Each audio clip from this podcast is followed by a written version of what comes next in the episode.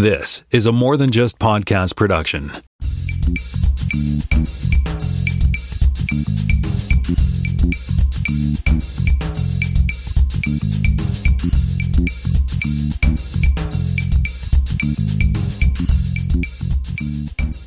Hey everybody, welcome to episode 375 of the More Than Just Code podcast. My name is Tim Mitchell. I am in Toronto, Ontario, and I'm joined by Steve Lipton in Honolulu, Hawaii. Aloha. Name he's it's first thing in the morning for him and it's, you know, mid mid afternoon for me. So time zones are fun. Very much so. Well, I was going to say, as as I find out every morning, because I still work on in Central Time, so I'm up Ah. at three. Oh, uh, really? Walk, wander over to my computer and start and start doing my daily work. So, Yeah, I think you said the office is in Chicago. The office is in Chicago. Yeah. Yeah, so you're on Central Time. Cool. I was working on Central Time, but for me it was an advantage as I got to show up an hour late for work, you know, because you know, walk the dog in the morning, then then go to check in at the office and things. That was a lot of fun. Um, yeah, cool. So I just want to get a, a sense of, of kind of what you're up to. I know right now you've got a you've got a course that's going to be coming out at some point in the future. I've seen some talks by you in the past, and I've I've enjoyed some of your previous courses. And um, last bunch were on playgrounds, but is that sort of where you're focusing these days? I'm focusing on a bunch of new stuff for me. Uh, some of it is brand new. The the one I'm working on right now is the uh, is Swift Data, and we're going to be putting together. I'm I'm in recording phase now, and then we'll start going into editing phase hopefully next week for uh, creating a course on Swift Data for beginners who have absolutely no idea what they're doing. Right. Uh, so if there's people who know core data, this is going to not have anything to do with core data. It's not going to take a core data approach to it. Uh, I'm doing this from uh, from a noob perspective, as long as you understand Swift UI, and trying to get the two of those together. So the focus is going to be like Mac, iPad, or sorry, iOS, iPad. Um, kind of iOS, iPad. Yeah, we're actually going to use an iPad. I have a um, one of the things I do with my courses, if anyone's ever taken any of the ones from LinkedIn Learning, is I've created my own universe where these courses happen.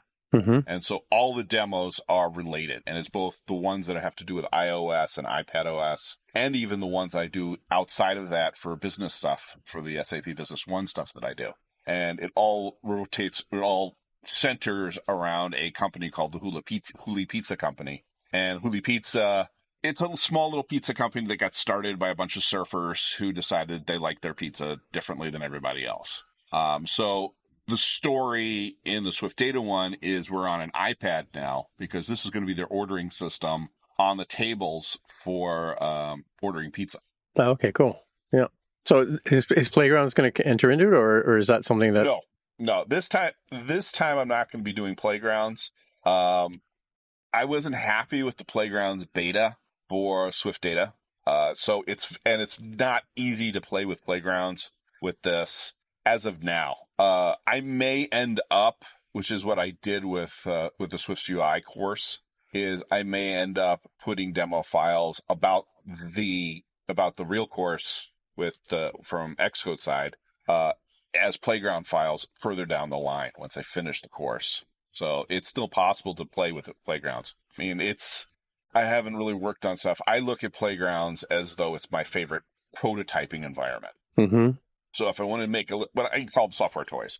If you want to make a software toy, that's what I do in playground. So if I need something really dirty, quick and dirty, I'll do it there. I almost always have my iPad on me, so I can quickly come up with a little thing, see if it works. If I don't remember how, you know, some method works, I'll, I'll play with it on that one. I mean, that's where I use playgrounds. And that's where I think playgrounds could be used by more professional developers compared to learners. And so that's where I tend to use it. That's where I tend to champion it, even though Apple gets wishy washy about whether they think that's the audience or not. Uh, I mean, and that's one of the things that's always been a problem with playgrounds is they they've never actually figured out what they want to do with it. Right. So we can go to a couple a couple of threads there, but like one of them, I guess, is is so the promise was, I guess, two years ago when they added the app ability into playgrounds like you can you can create an app in playgrounds and you can start from there and and, and i did i did follow your your linkedin course on that um where do you think that is like do you think it is really viable that somebody builds a, a full app on or yeah full app on ipad on playgrounds I could see people doing it. I I think it would be a, a relatively simple app. It would not be something complex per se. I mean, Mhm. there are things you can do that there on, on playgrounds, which I actually would do more often on playgrounds than I would actually on Xcode. You always got to remember with playgrounds because it's an, and I'm talking particularly about the iPad playgrounds Right, here when right, I'm talking about yeah. it. When you're talking about the iPad playgrounds, you don't have a simulator per se. I mean, you've got the preview, but you don't have a simulator. You're using real devices. You know, you're you're if you're using MapKit or you're using any of the AR stuff or anything like that, you're using cameras, you're using the actual locations, Right. and it's running at full speed. Right. So it's not it's not like the simulator, which is which is Right. could be built could be running on Intel as opposed to Apple Right. Silicon. Here you're purely in Apple Silicon land, and Right. um, so so if you're if you're in Playground, let's let's imagine this. So I'm sitting in front of my iPad. Obviously, I'm sitting in front of my iPad because it can only run Playgrounds on a Mac or iPad, not not the phone, right? So if I'm emulating, if I'm writing a phone app and I go to run the preview, I think it's I forget what the command is, but you run that. Pre- do you get like an iPhone kind of window to to play around with, or how does that work? For preview, your standard size window on a iPad, the Mhm. standard size window is about phone shaped. Okay, So yes, if you like leave black like bars on both sides, kind of thing, Yeah. or It's Okay. it doesn't have the black bars, but if you just use the default settings, which is I think a one third of essentially of the of the screen, if you leave it like that, it's pretty close to a iPhone. Mhm. I I don't remember, and I think it's in my course, but I, I don't remember off the top of my head.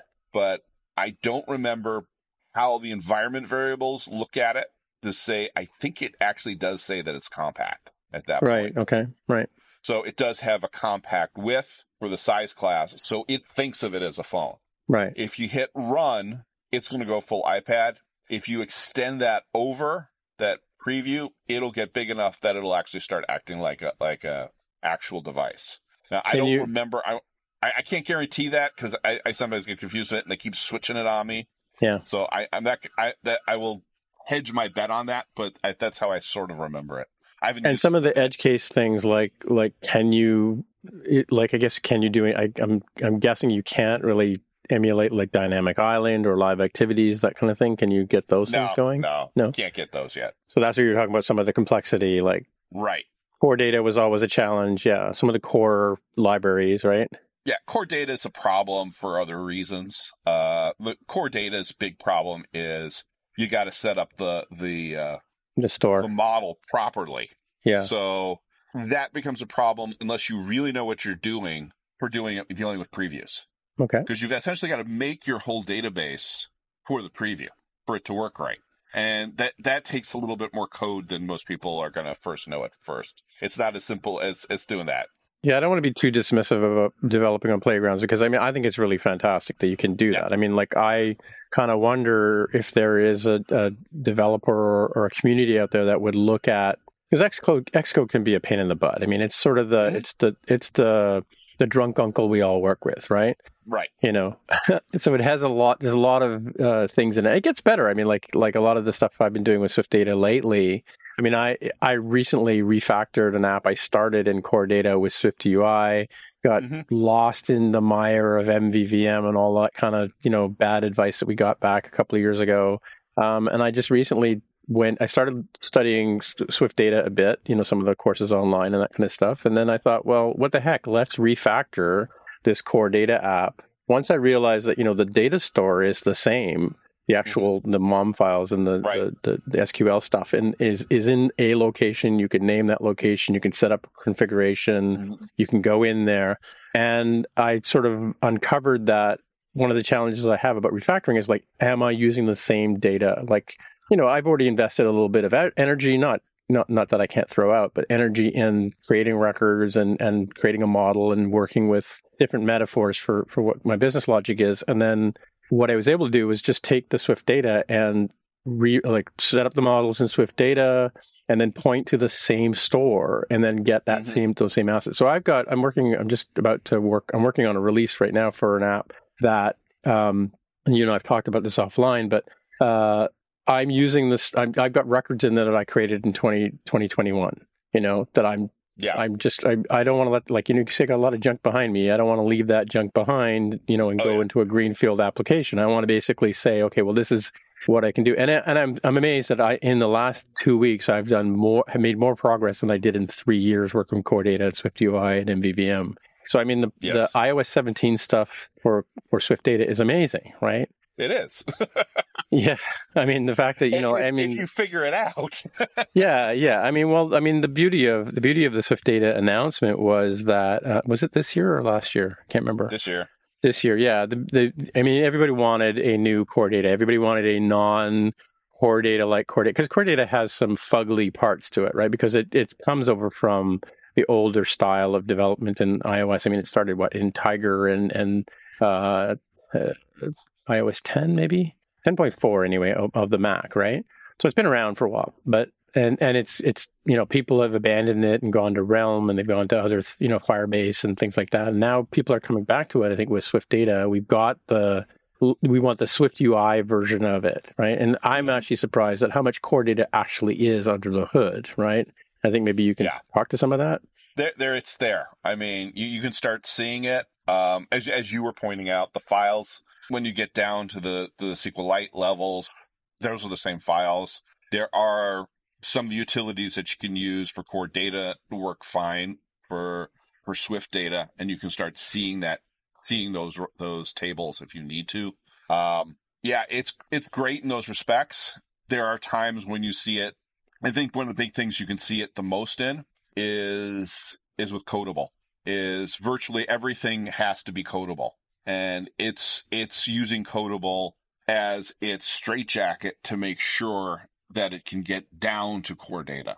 And a lot of the times, what I've been seeing with the model side of things is the codable protocol, and, and it's changed in a couple of versions where things have actually started shifting better. The codable protocol is an even bigger straitjacket than it normally is for, say, if you're doing a JSON or JSON Mm-hmm. um, file. So those are those are also going on, and I think that that's where you see it the most is when you're trying to push this thing down. Many of the commands, one of the methods that you're using on the model containers and the model contexts uh, look very similar to what you what you can see in core data, Mhm. and so those look similar. So, what kind of journey are you going to take an engineer or, or developer who wants to learn this stuff? I mean, and again, you're saying you're starting from someone who has no preconceived Right, right. gar- So what we- baggage like I do, right? right. I mean, I spend on my other side of my professional life when I'm not doing iOS stuff. I spend a huge chunk of that with SQL. So I have this data set, database mindset to begin with. Um, and although it's not really a database, and there's lots of things you could do with core data or Swift data that would make uh, Transact SQL absolutely upset. I was going to use other words, but I'll use Mm. those Mm-hmm. um, it's good to start to think that way because that's something that, that most people have some idea about how to look at it as a database. So what I do is we have a menu program, a menu app that's already built that has no persistence. And we're going to build the persistence into it with three pieces. I will demonstrate it with how to put together ratings for pizzas. And so you you'll see me do this first on the most simple flat file type situation. Right. So you just get the basic basic parts of um, inserting a record, deleting a record, Right. You know, displaying a record. Then we go one step further and start looking at how to f- sort that information and how to filter that information. Then from there we go into the the the idea of what I just said with codable is that once you start getting away from simple strings and simple integers and doubles, life gets a little more complicated. Mhm.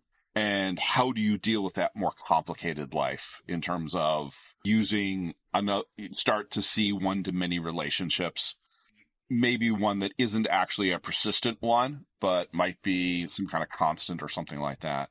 And then build from that into a one to many relationship when we build an actual ordering app where you have a header and a bunch of lines of detail. Right. Cool. I mean, one of the one of the nice things about Swift data I find is is the sort of the way that uh, predicates are handled in terms of Yes. filtering, right?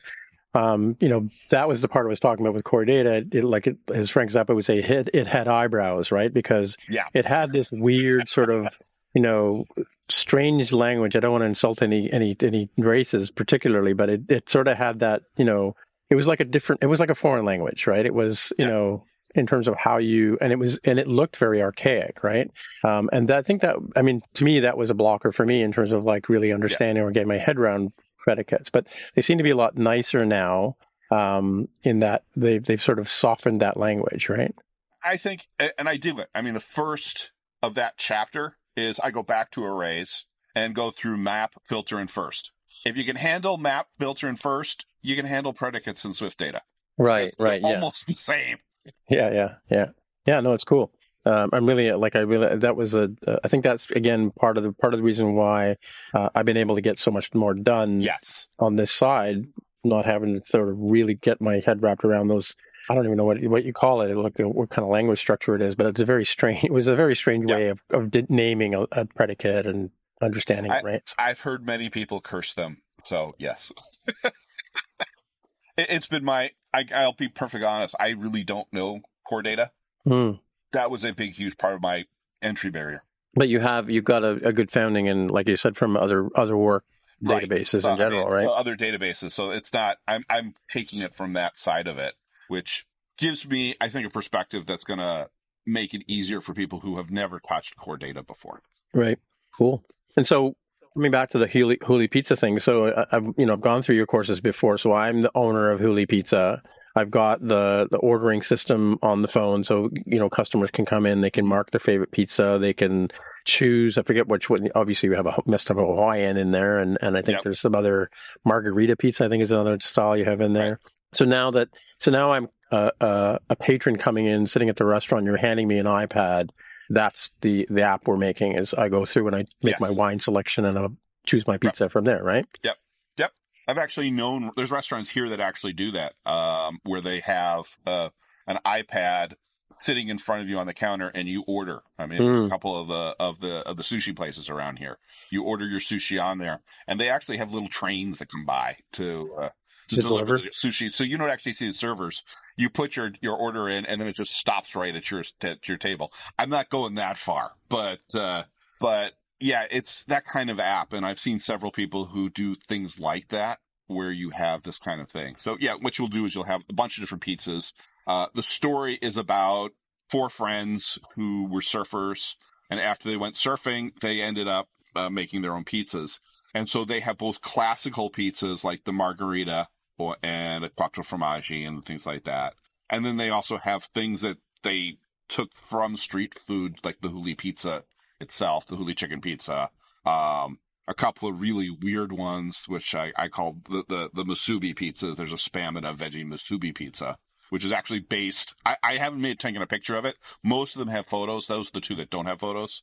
It's actually based on a very popular chef here in Hawaii who who made an interesting crust on a seafood dish that I had. And I still have not totally replicated it, but I know what it is.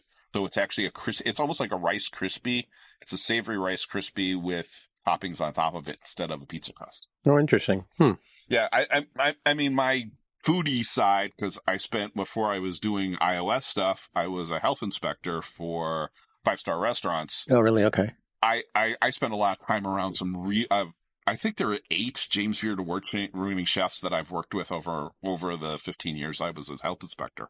Hmm. So I I I ended up in that mindset too that I had to think like them.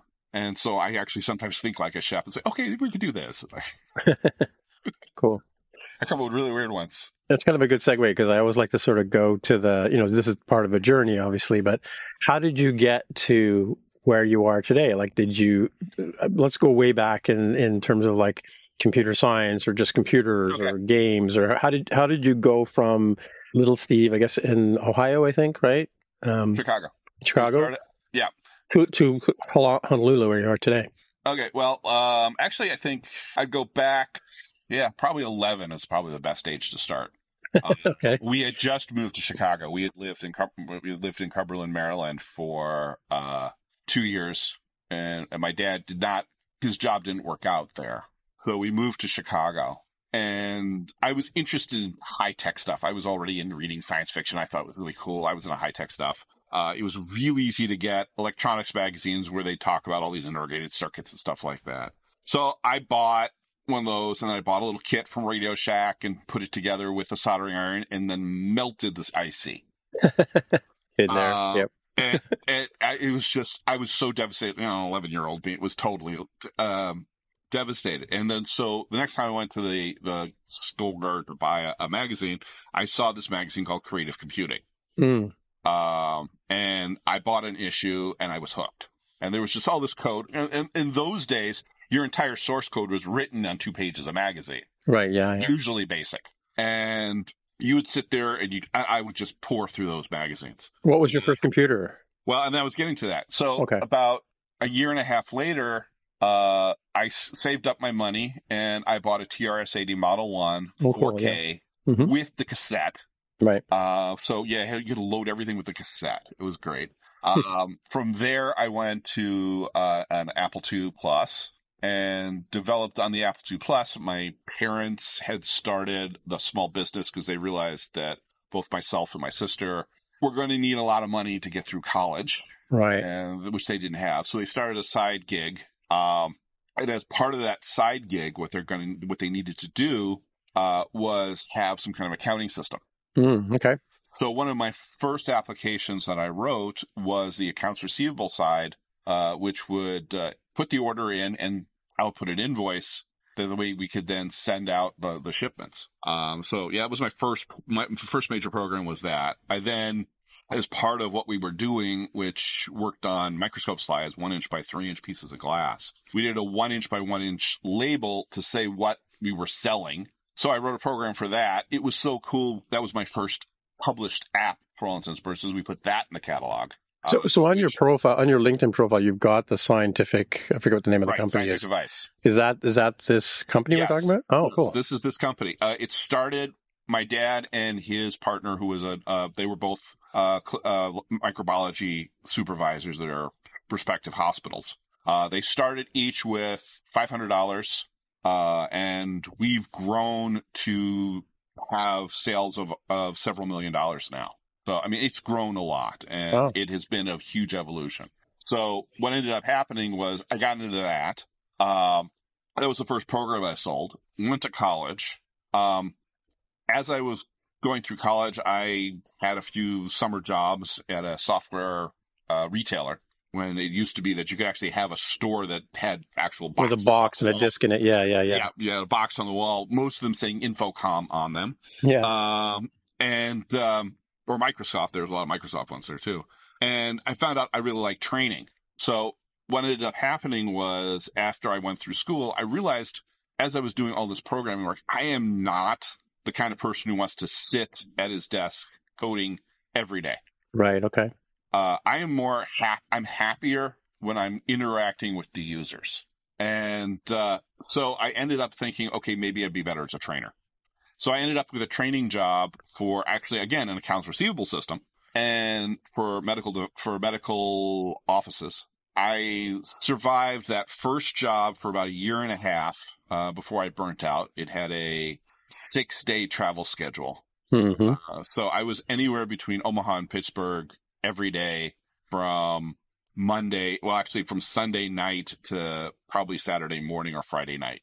So is this driving every day or staying in It was hotels? and- either I was dry. It was either drive. It depended where it was. It was either driving, staying in hotels, flying, or some combination of all of those. And I was bouncing. I was bouncing around a, an awful lot of the country for for quite a while. And it burnt out with that, so I took another job like it at a smaller accounting firm. Uh, that division folded, and I bailed just before it folded. Um, went to another company, worked for them for a little while, and that wasn't as as much fun. I guess I'd call it that. Uh, so the politics of this last one, which is why it wasn't fun, ended up biting me in the butt, and I found myself without a job again. The same time, like I said, my dad's in microbiology. He was working in a hospital. A friend of a friend knew a chef, and the chef had a real problem. And the problem was they had an outbreak of some foodborne illness that had affected um, I think it was 30 people. It was a big, big one. It was on the news. Uh, Mhm. It was a high profile restaurant and everyone was panicking. Right. So we, so this friend of a friend asked my dad to look into it. My dad looked into it and actually figured out what it was before the Okay. health department did. The health department loved him because he actually solved their problem without them having to do anything. Right. Okay. Um, and once all that happened, the company that that the chef worked for said, "Do you consult?" And he says, "Sure, why not?" Yeah. Of course I do. Yeah. And so he started a consulting firm, and so that was about a year and a half before the last job, the, the last uh, of those support jobs with the AR system. So I had nothing else better to do. So I said, "Hey, why don't you teach the courses that are mandated by the state and do all the consulting on that?" And I said, "Okay." So I spent 15 years essentially working with um, high-end restaurants making sure they were doing things right according to both the law and according to the chefs. Because I was, of course, since I'm essentially industry, I have to look at both both sides of the equation. I mean, a health inspector comes in and says, "No, you can't do that." I walk in and says, "I know you can't do that by the law, but let's see if we can figure out a way that you can do it." And coming up with interesting solutions. And I worked in everything from five star restaurants to stadiums to a a few golf tournaments and all kinds of stuff in between uh, of doing all that kind of stuff to keep them safe. And so I spent a lot of time in health. That came to an end, um, mostly because the dot com bubble burst and people's budgets changed. Um, so I was stuck with not anything there. I went back into spending more IT time on Scientific Device. And about a years into that, I met my wife again which is Mhm. another whole long story. But Okay, uh, it was it's a it's a sleepless in Seattle romantic comedy story that I won't go into. But um, I met my wife. I got married. I needed more income, and so I said, "Hey, you know, everyone's making all these apps. Maybe I could do that." So I started with uh, learning Objective C. Uh, hit a huge brick wall with delegates. Is this on the Mac or? It was. It's actually. Yeah. I started. I was actually starting on on in in uh, for iPhone, but I was actually just Okay. playing with Xcode just to get it to work on an iPhone. I, I don't remember. Probably. Uh, it was probably iOS 10. Okay. Let's see. When Yeah. was this? This would have been. This would have been 2011. Okay. All right. Yeah. So that'd be about right. Mhm. Um. So I started playing with that. Took a huge amount of time. I think I I, I don't know if ever I from what I got from my course, it is a brick wall for a lot of people. But trying to figure out how it, how a delegate works. Um. So yeah, it took me six months to say. I, it just was that it was so counterintuitive from what I had learned from before anything object oriented. Uh. But I actually put out an app and it did do really well. Big surprise. Big surprise. no helicopter Uh, money. No. Okay. No helicopter money. No. And, and so I tried another one and that didn't do too well. I tried one more and that didn't do well. And then I decided, hey, let's try it. And then someone dared me because I, I don't know if anyone, if you remember Flappy Bird. Yes. Yeah. I made a, I made a couple of those. I, taught, I was teaching at the time. I taught people how to make the Flappy Bird app. Yeah, I mean that was exactly the point. Is uh, you know, Sprite Kit had just come out, and uh, I was talking to a friend, and I said, "This thing is so stupid. You know, I could write this in a week." Right. Yeah. And so she dared me. and I did. so Slippy Flippy Penguin was born. Uh, Mhm. And I did that. I decided I was going to try to do the same thing he did and use an ad revenue thing, which I think my total sale, my total revenue is four cents. Right. Uh, that didn't Yeah. work really well either. Well, ironically, I call my app business pizza money because that's pretty much what I get. I, Yeah, that's I- about I- all you for a get. while there, I was getting enough money to buy pizza. It's a lot less now, but you know, Yeah. I mean, so yeah, it's not, there's that whole side of the app store that nobody talks about. yeah. Um, so I've been doing, I was been doing back and forth with that. I said maybe I should look at a different language, and so I started looking at Python and Mhm. started blogging about Python. And I had created a blog called Make App Pie. Right. Okay. Right. Uh, and I was talking about Python on Raspberry Pis Oh, okay. was what the whole thing was about.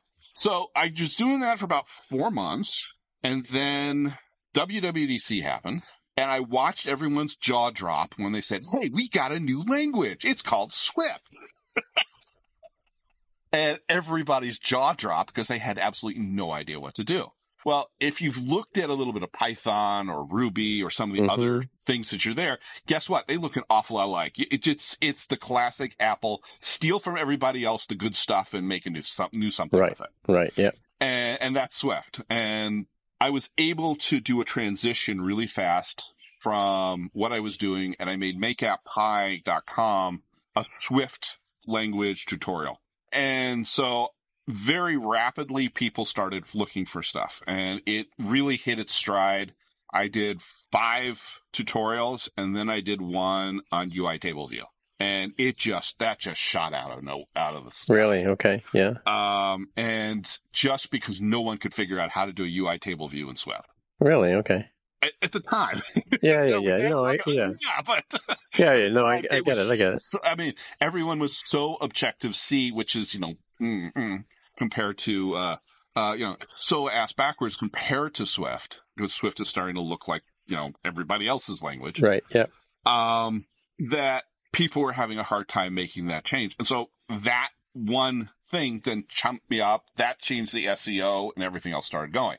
Mm, So about okay. a year after that, I'm, you know, I'm sitting here for a lot of the, you know, between me, uh, Erica Sadun, uh, Natasha the robot. I mean, there was a bunch, there's like five or six people who were constantly doing the Swift stuff. And those were the top four whenever you did a Google search. And I was in there. So I was constantly in those, those top four or five that were coming out, uh, at that, at that time. And so I kept getting this stuff. So one day a lynda.com, uh, Rep. rep, content manager, saw my articles and said, "Hey, do you want to do a do you want to do a video?" I go, "Oh, cool, yeah, that'd be fun." Sure. Yeah. So I go ahead and I do a video for them, and I I they say, "Okay, here's what we can do, and here's once you propose something. So look at the what what would you like to do?" I said, "I want to do this, I want to do this, I want to do this." Um, and the one they picked on was um was Watch OS. oh. Okay. Um, I'll forget the guy's name that I'm following because someone had done it and he did such a great job. Uh, Mhm. Not Simon Allardyce. Simon. Yep, that's who. Yeah. Yeah. It was Simon. So Simon had done it, and so I'm now following Simon, which was enough of a. Yeah. He's a, he's a good guy. He's incredible. Um, so I, I was a little intimidated, but I went through it, and it did okay. So I said, "Can I do another one?" And so I did another one, which was also, I think, on Watch. And then I said, "You know, I've had all these problems with delegates. Why don't I do one on delegates?" I said, "Okay." And so I did, did on delegates, and I kept doing them. And I'm now, and then shortly after that, said, "Hey, do you want to do a weekly?" right. Oh, really? Okay. And so I did iOS development ti- tips weekly. And so on LinkedIn Learning, there's a, I think it's like eight hours worth of tips that are still sitting out there. yeah. I saw them uh, on your website today. Actually. Yeah.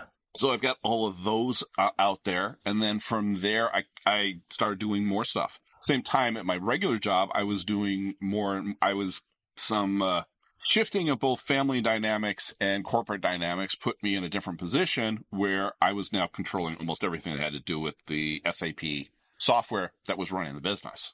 So I became an expert on that. And so I asked LinkedIn if they wanted me to do something with that. And it just so happened they didn't have anybody doing that particular product. I said, sure. And so I did five videos of that, which took me up into, well, actually took me two videos of that, which takes us up to COVID. And then I spent most of COVID just creating content. Sure. Yeah. Yeah. Yeah. You're lucky in that sense that you you didn't you know you could do that from remote as well. Yeah. Yeah, I, mean, I think it's actually, I, did it on, no, no, that's actually not. It's almost the same focus right that I did, that I did. The, Yeah, I can't. I can't remember how I first found. I know I, I've I've seen you speak at 360 iDev uh, a few times, or once or twice, but um, I can't remember how I sort of stumbled across you. Maybe because I was looking at playgrounds or something last year. Probably. Uh, yeah. So because because I mean I have a friend who works on the playgrounds team at at Apple. We haven't really been in touch since he joined Apple, of course, but. Um, yeah, just like you know, fascinated by the work that they're doing over there, and it, and it's an interesting thing. I think that um, when it came out, it was kind of like it, I think they approached it from a sort of an educational point of view yeah. as a tool for that, and then they they put it out there as sort of a, a scratch pad for Xcode, as you said, right? Um, and now you know there, there's I mean there's there's a lot of under the hood stuff you can do in Xcode on the Mac that you really can't do on the iPad because you don't have good access to the file system, right? Right. Um, but yeah, so even I think there was a there was a uh, you know building books and creating links from one page to the other. That kind of stuff is was all sort of possible in there as well. So it's kind of an interesting thing. Cool. So so so you're basically a serial educator now, I guess, right? Yes, I'm a serial educator. serial me. trainer. Yeah, it's funny. I, I I did it. I did training all through my early career before before development. Um, yeah, I did similar things where I would sit. So were you sitting next to somebody and training them, or were you like at the front of a class with like five or six students, or When I was the- doing tr- in the early days, um, for for most of the training that I've done, I've done both stand up. So in in the very early days when I was doing the AR system, it was a stand up course, which would introduce them to the product. Uh, again, people I'm dealing with, if you want to talk about users, is people who had never dealt with a computer before. These were the most of these were again. It's it's the Midwest. It was a lot of small Midwestern towns. It was doctors' offices where their mom, where the doctor's mom was probably the office manager. Uh, uh, we had people who just thought the computers were going to just explode and if they pushed the wrong button. Uh, I mean, I had I actually banged around keyboards. I had one extra keyboard just because I didn't want to totally destroy it, where I would bang the keyboard against the wall so they could see it's not going to break. right, right, right, Uh, right. I had to I had to do things like that. Um, Yeah. So there was the stand up training for that side, but then after that, I'd go on site, which is why all the travel. Right. I'd go on site and then sit with them and go step by step of how to put in patient, Yeah, set it up Or- and yeah. and then Yeah. how to you know put their diagnosis in there and how to deal with Medicare in this particular state versus Medicare in that particular state. Right, right.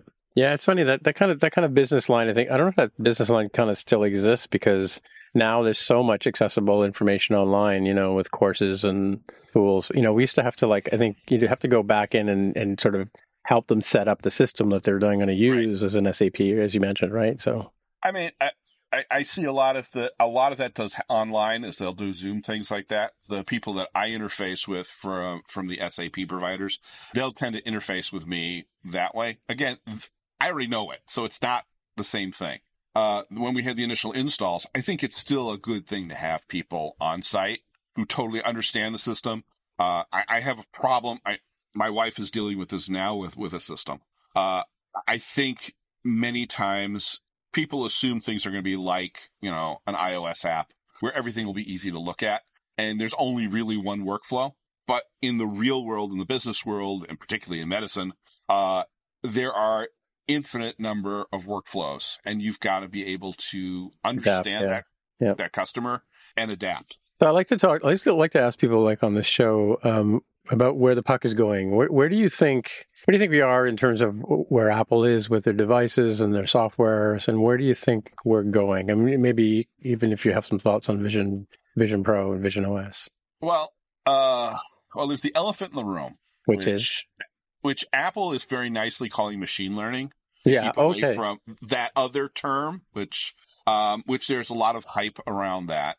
Uh, I have lots of issues with that myself. I, I'm a little I'm a little nervous about AI from perspectives which I, I, I don't think other people have actually looked at very carefully. Um, one of the apps that I use for my writing, uh, IA Writer, just did a great series of articles about this.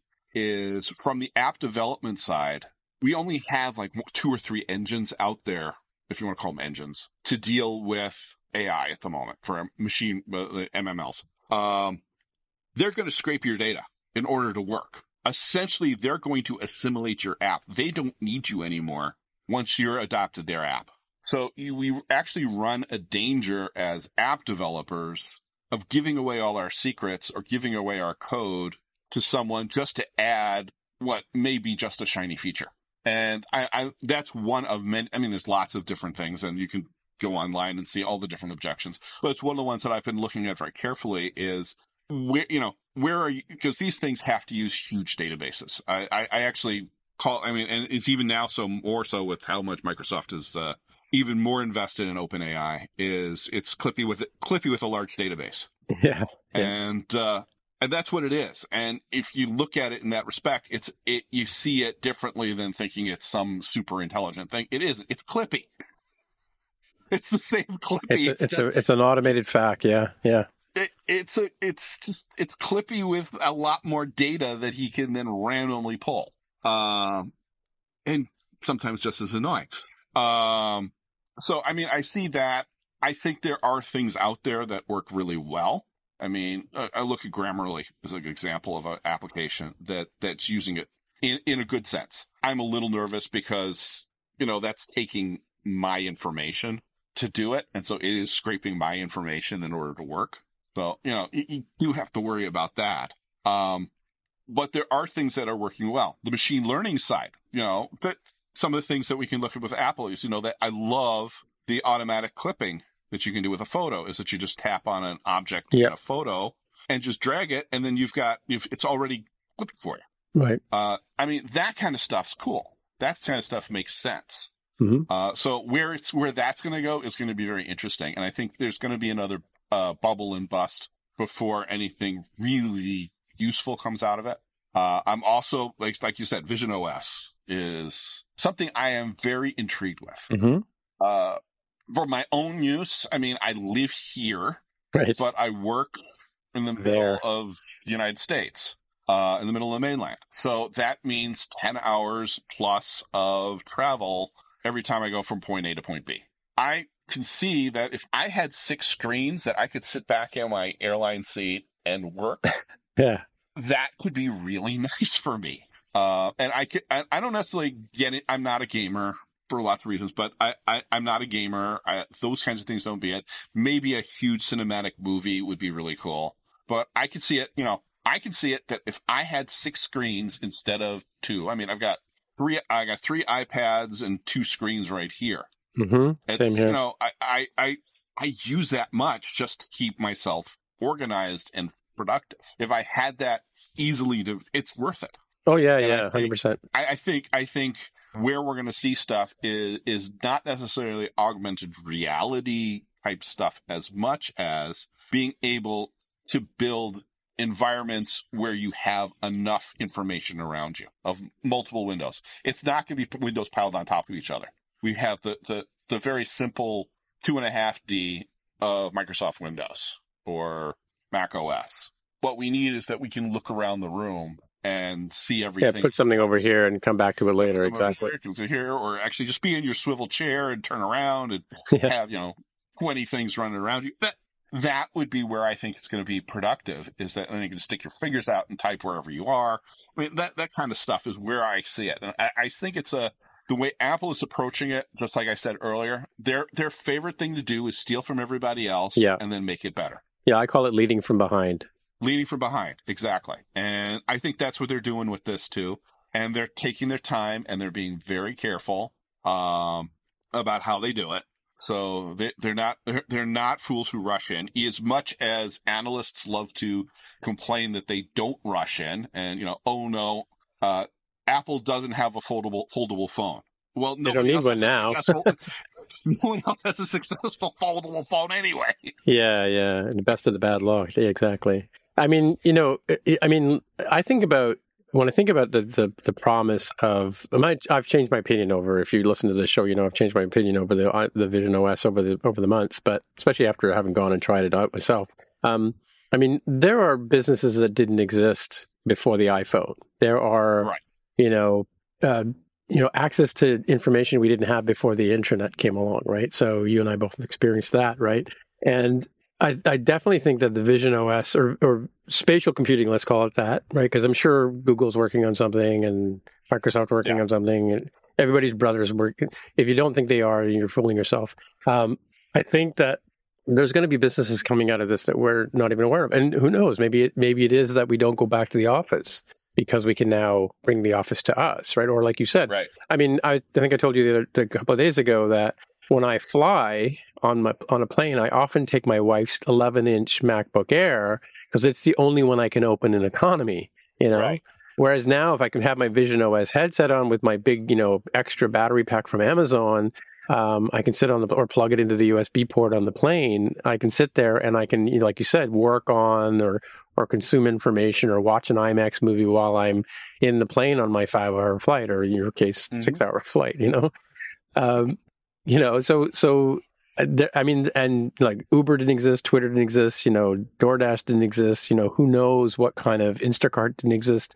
You know, Amazon existed, but it lives. It's much nicer now on the iPhone than it was on a web Oh, yeah. browser Although they led the way in web browsers. I mean, if you remember, remember the indexes across the top, and I mean they were they were the site to look at in terms of who was leading the pack back in the day. But uh, you know, in the "Don't Make Me Think" book, he uses he uses uh, Amazon's web page as a as a perfect analogy of how to organize data. Right?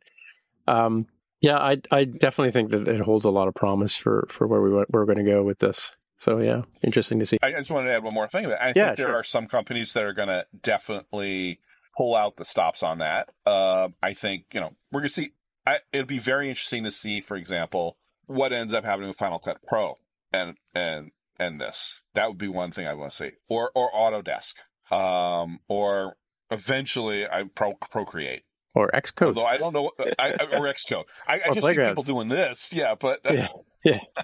with Procreate, you know, it's like swiping their hands all Well, over and hitting people. But you know i'm also i'm also a visual artist by training and i've done sculpture and i've done 3d i, I was I, i've told this story before but i was learning to do sculpture on my ipad because i've got 3d printers right here and i print out stuff Right. and you know so I, I learned i don't know where the heck somewhere over there there's there's a portrait of me oh it's up there um, that i made i let me just grab this all right so this is a self-portrait that i made let's get the light right that's a self portrait Yep. that I made. I did the sculpture itself because I can sculpt in real life, but I sculpted on my iPad with a pencil.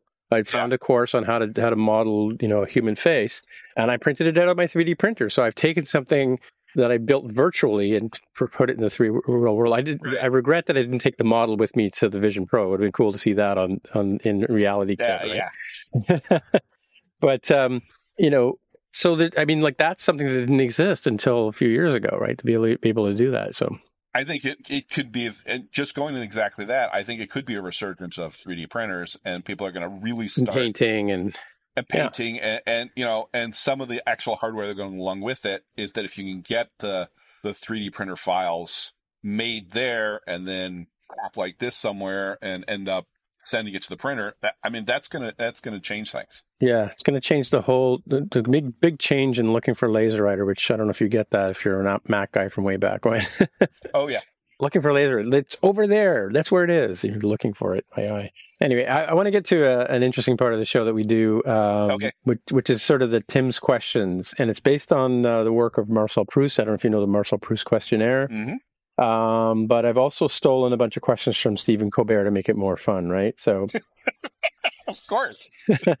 so if you're seated comfortably, we can we can delve into this part of the show. Okay, seat, seated comfortably.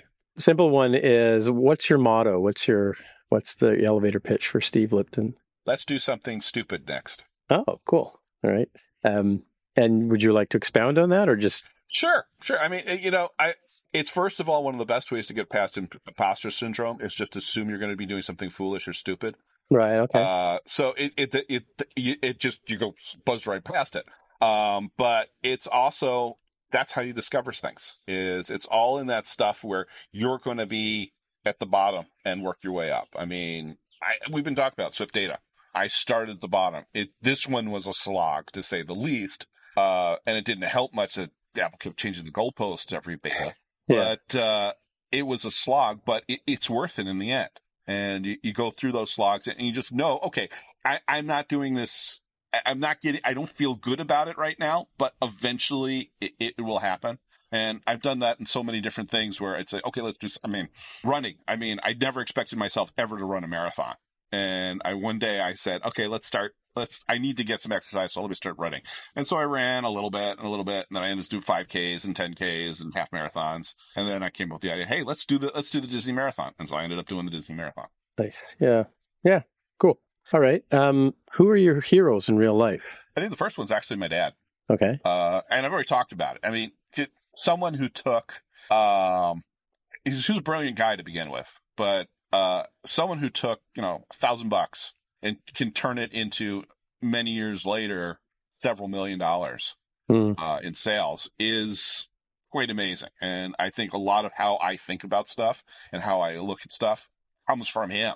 Uh, and he's come up with some really brilliant ideas. I mean, one of the first inventions that came out of uh, scientific device that, besides our standard stuff that we sell now, is a product that doesn't exist anymore called the slide dryer. And there's a problem in hospital laboratories that you have to take a sample, and then you have to dry it so that it's fixed on the slide. Mm, The traditional way of doing this is taking your fingers, putting it over a Bunsen burner, and trying not to burn your fingers, which isn't very safe. Right. Now, yeah. there's another device that's there, which is an electric incinerator that's about this big. Uh, It's a tube about this big with a tiny hole in it that you use to make inoculation to sterilize inoculation loops in the lab. That gives off a ton of waste heat. So we put an aluminum plate on top of this incinerator, which generated enough heat just by conducting it off the waste heat to dry those slides. Hmm, okay. And it's a genius, simple solution, and he did such a brilliant thing with doing it. Uh, that's my favorite example of. I mean, he's done others. I mean, some of them are absolutely insanely uh, successful. Um, unfortunately, I can't. There's NDAs involved with those. Right, yeah, can't yeah, who they are. We'll, we'll take But, your word I for it. Yeah. But but there, there are some that actually, if you look in the literature, it is the product he came up with that they talk about as the standard. Oh wow, cool. Um, so I mean, that's that's how it goes, and and that's and that's why I would pick him as as for that. Okay. So, what's your favorite word? Actually, it's it's three words, Okay. and it's actually the three words that I, I was thinking about when I started to say it. I don't know. okay. It's better than it depends. Yeah, it's literally I don't know. Um, and and then I might say, you know, you might have a situation, and, and, and someone once told started slapping me, or metaphorically slapping me about I, about it depends. So I Right, stopped yeah. using that. I, I tend to say I don't know. Here are the possibilities if I were to speculate. Uh, but yeah, I would say I don't know. Well, let's do you want to something stupid next and figure it out, right? Yeah. cool. Let me play What's- with it. That's actually that would be the next thing is let me play with it, which goes back Yeah. to playgrounds. So, Yeah, same with me. So, what is the best sandwich? of course, I'm so pizza obsessed. I'd say two pieces of pizza on top of each other. Like a calzone kind of idea? Yeah. Calzone, yeah, Or calzone. folded, folded piece of pizza? Yeah, or folded pizza, yeah. What ingredients go in that perfect pizza? Oh, the perfect pizza for me. Um, well, I designed it. That's how the, the whole Huli Huli thing started. Uh, would probably be a Huli chicken pizza, which technically doesn't exist. I supposedly there's a place at Kahuku that makes it. Um, but I, I've actually made it myself. So it's um, Huli Huli chicken, which is a for those who not from Hawaii. Uh, it's a uh, teriyaki uh, spit roasted chicken, uh, essentially. Um, tomato sauce, macadamia nuts, pineapple, and I'm missing one ingredient that I like in there. Oh yeah, goat cheese. Goat cheese, cool. So, so the Huli Pizza isn't named after the the company in Silicon Valley TV show. No, no. Oh, it's named after the chicken, the Huli Huli It's chicken. named after chicken. Yeah. Oh, Huli means got- to turn around. Actually, it's it's got two. It's a double meaning in if you're talking about pizza because it's on one side it's the huli huli chicken, which is a rotisserie like this, but people spin their dough like this for a pizza. oh, It's okay. about turning around. This is it's the same basic word as from for for the dance hula. It comes from the same root. Is it's Oh, okay, cool. It's turning around. See, I, I assumed it was from the Huli Pizza Hooli company on on Silicon Valley. No, it's actually huli. It's it's actually a Hawaiian word for turn around. Oh, okay, cool. Well, Or- that may be that may be the genesis for Hooli, for all I know.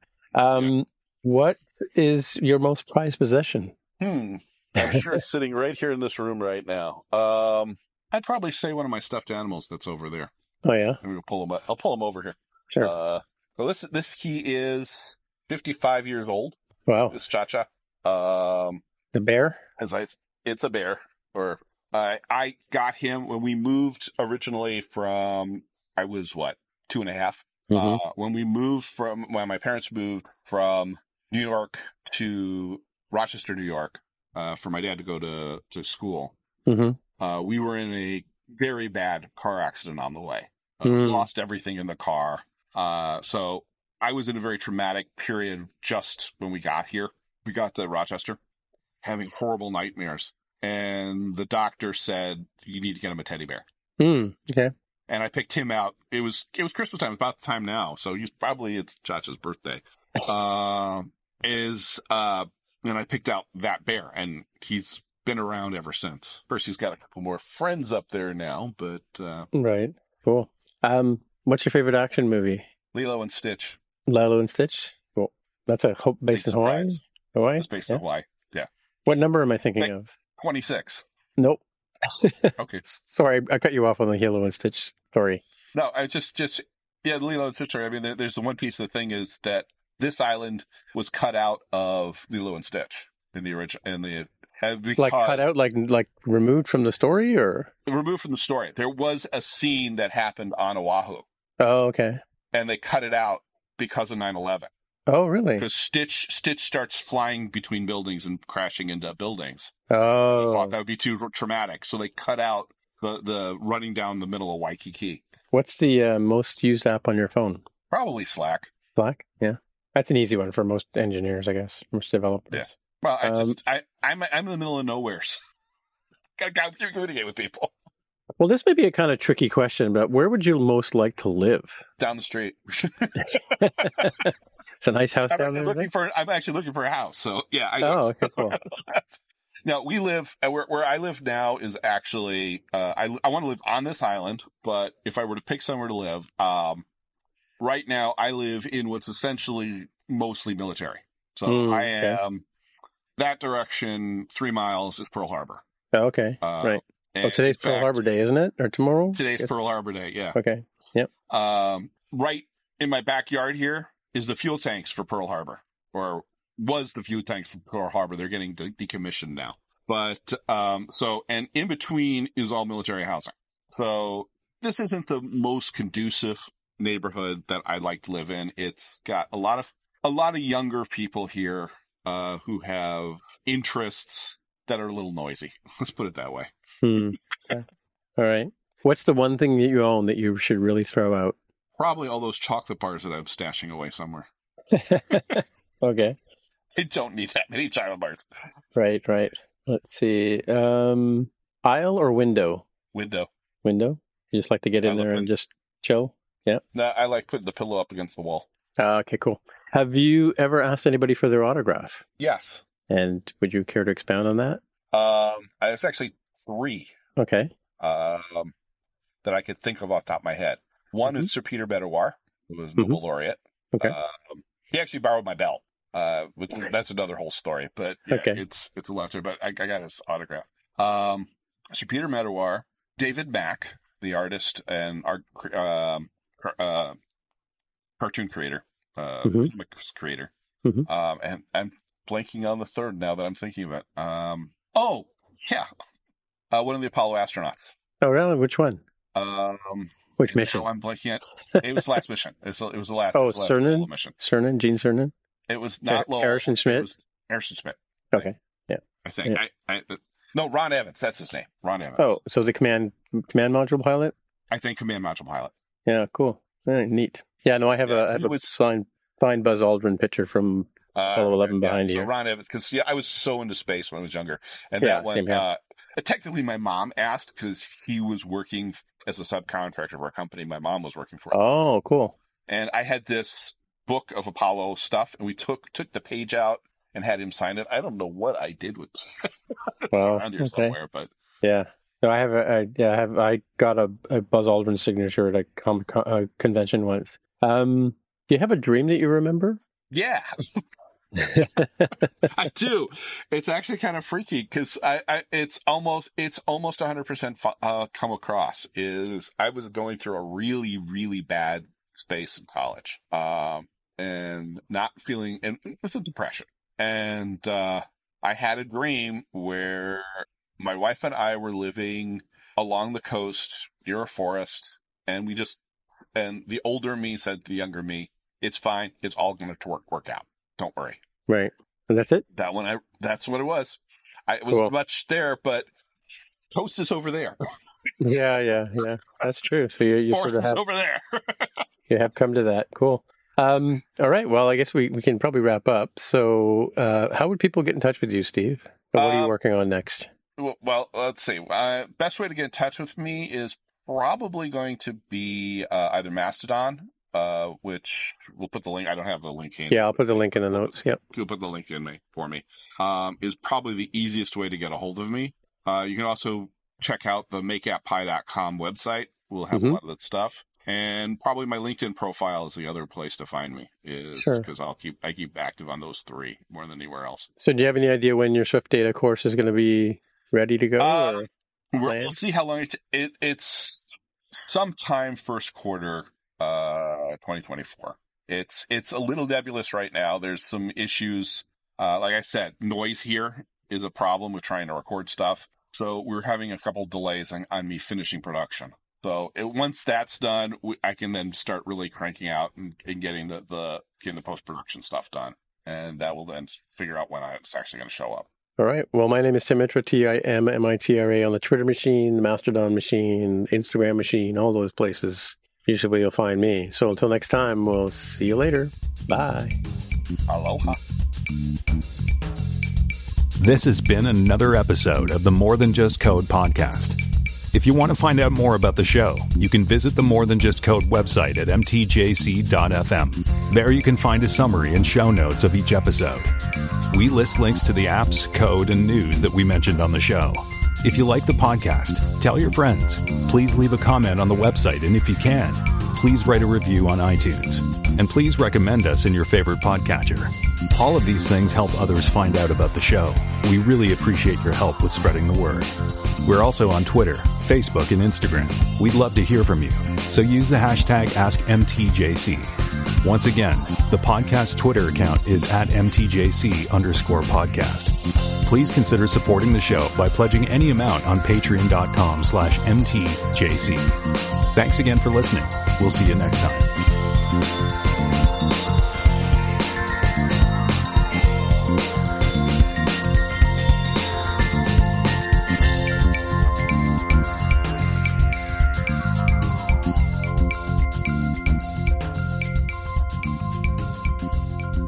So, uh, do you consider yourself an indie developer, or do you consider yourself uh, just like you're just working from home this whole time, and that's kind of where you where you're at?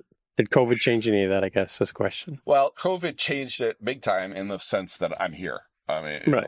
the reason I'm here in Hawaii is COVID.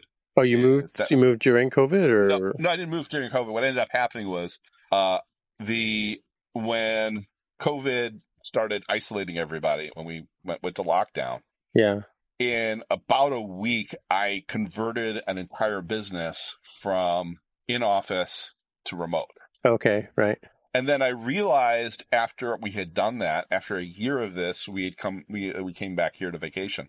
Um, that there's nothing stopping me from doing my job anywhere because this infrastructure is now in place. I could work from almost everywhere for oh, for about ninety percent of my job. So, were you just go actually going to a physical office before this? Like, were you Yes, going yes, like So, somewhere I mean, downtown or whatever? So uh, our office is over by uh, O'Hare Airport. Uh-huh. So uh, we were by the airport. I actually Oh, you mean you were, you were you were going to the office in Chicago? my Chicago office? Yeah. So I usually went to the Chicago office. During lockdown, I was stuck in downtown Chicago where our, Oh, okay. where our apartment was. Okay. And everyone else, I mean, where the office used to be like this, it blew up like this because people were lived pretty far away from the office in some Yeah. cases. Yeah. Um, and so they were all over the suburbs and it was working great. hmm So I asked my boss and he said, sure. Right. I was like, okay. Yeah, he's my dad, but even still, I was not, Oh, I was not boss, yeah. expecting that. I was expecting, he's okay, yeah, we can do that.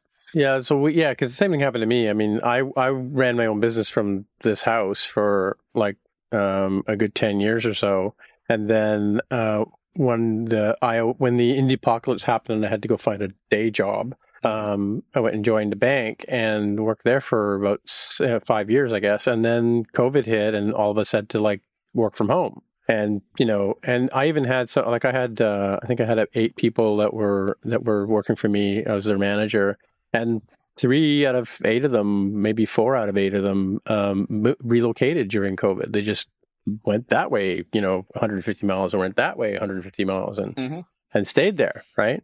Um, and uh, I changed jobs last year, but the the bank still ha- it still has a downtown office, and they still expect people now to go in two two days a week, kind of thing, right?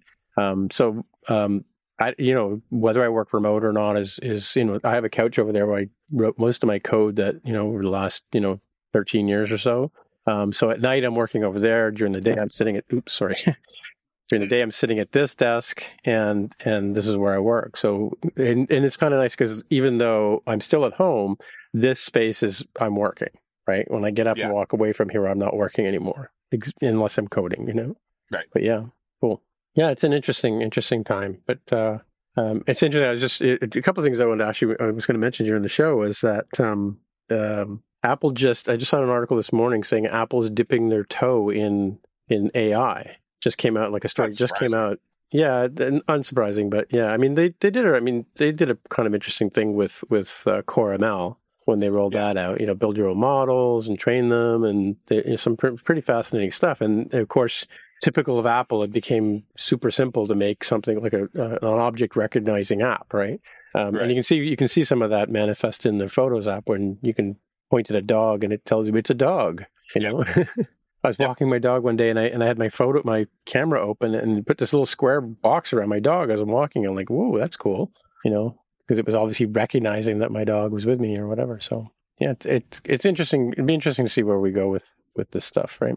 Um, as you know, I'm big on um, Vision OS right now, so that's my sort of thing. Well, me too. So yeah, I, as I keep telling myself, as soon as I become a millionaire, I'll buy one. Yeah.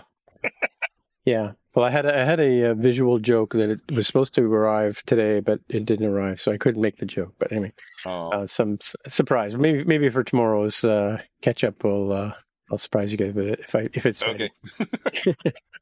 But um, yeah, no, it's cool. Well, thanks for coming on the show, Thank you for having me. yeah, we'll see you. I guess It's we'll fun. see you again. Uh, and just you know, for those of you following the after show at this point in time, we do have a, gr- a working group that we belong to, both of us. Um, that's what's called the iOS. What does it Devin call it? Swift remote. Swift studio. Remote Studio. Yeah, Swift Remote Studio. And uh, yeah, we we meet here, talk about goals on Friday. We have a coffee meetup on um, Wed- Wednesday. uh, Wednesday at noon, I think, uh, Eastern time, and then um, which is what well, six don't o'clock in the ask morning. me. Don't ask me time zones. yeah, time zones and and dates. Don't ask us about those. Um, and then um, what's the other thing? Uh, yeah, so and then there's a Slack channel where we. So if you're an independent developer and you want to join a community and feel like you're sitting at the water cooler, you can probably join us there, right? yeah, Cool. and you can see my, some of my other craziness. Yeah. All right, sir. Thanks for your thanks for All your time.